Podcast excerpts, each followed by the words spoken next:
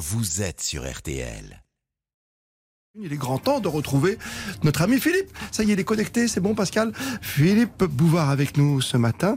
Et je vous salue tout simplement. Bonjour Philippe. Salut mon cher Christophe, bonjour vous tous. Eh bien, à mon avis, les brimades, et juste d'un euphémisme, faites aux femmes, remontent à Ève, dont la pomme d'Adam constitua le premier de ses fruits défendus. Par la suite, les interdictions signifiées aux dames se multiplièrent en même temps que les droits accordés aux messieurs.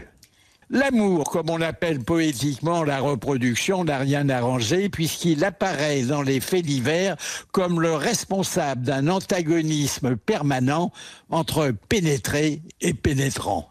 L'Antiquité grecque puis romaine fut très machiste. Au Moyen Âge, l'infidélité des compagnes était sanctionnée par la lapidation ou par le bannissement.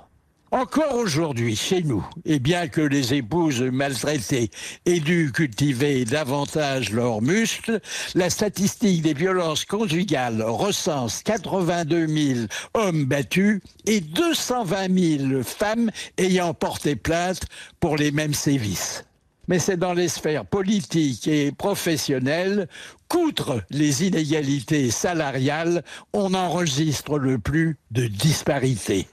En dépit de ce qu'elles présentent, 52% du corps électoral, et de ce qu'elles ont dû attendre 1945 pour aller voter, les Français sont toujours écartés des présidences de la République, du Sénat et de l'Assemblée nationale.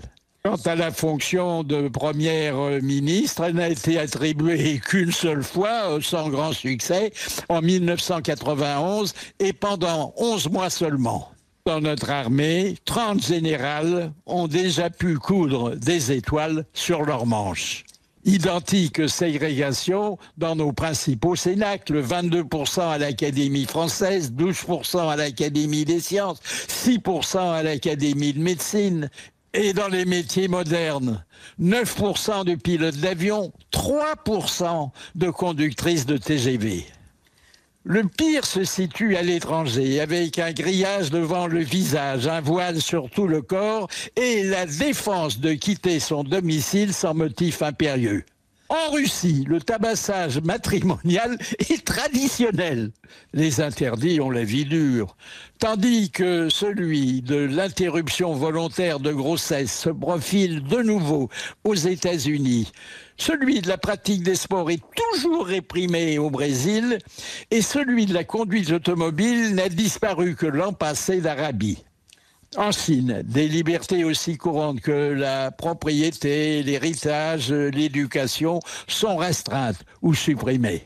L'emploi, lui, est systématiquement refusé aux japonaises, comme si au pays des geishas, on préférait la débauche à l'embauche. Dans la littérature qui n'a rien de littéraire concernant ce phénomène, les sociologues et les historiens tentent d'expliquer ce phénomène parce qu'ils ne craignent pas de nommer une infériorité naturelle. Or, il suffit d'être un observateur attentif de la vie quotidienne pour créditer le sexe prétendu faible d'une force de caractère, d'une finesse d'esprit et d'un sens de l'entraide très supérieur à celui des hommes. Enfin, c'est mon avis, rien que mon avis, mais je le partage.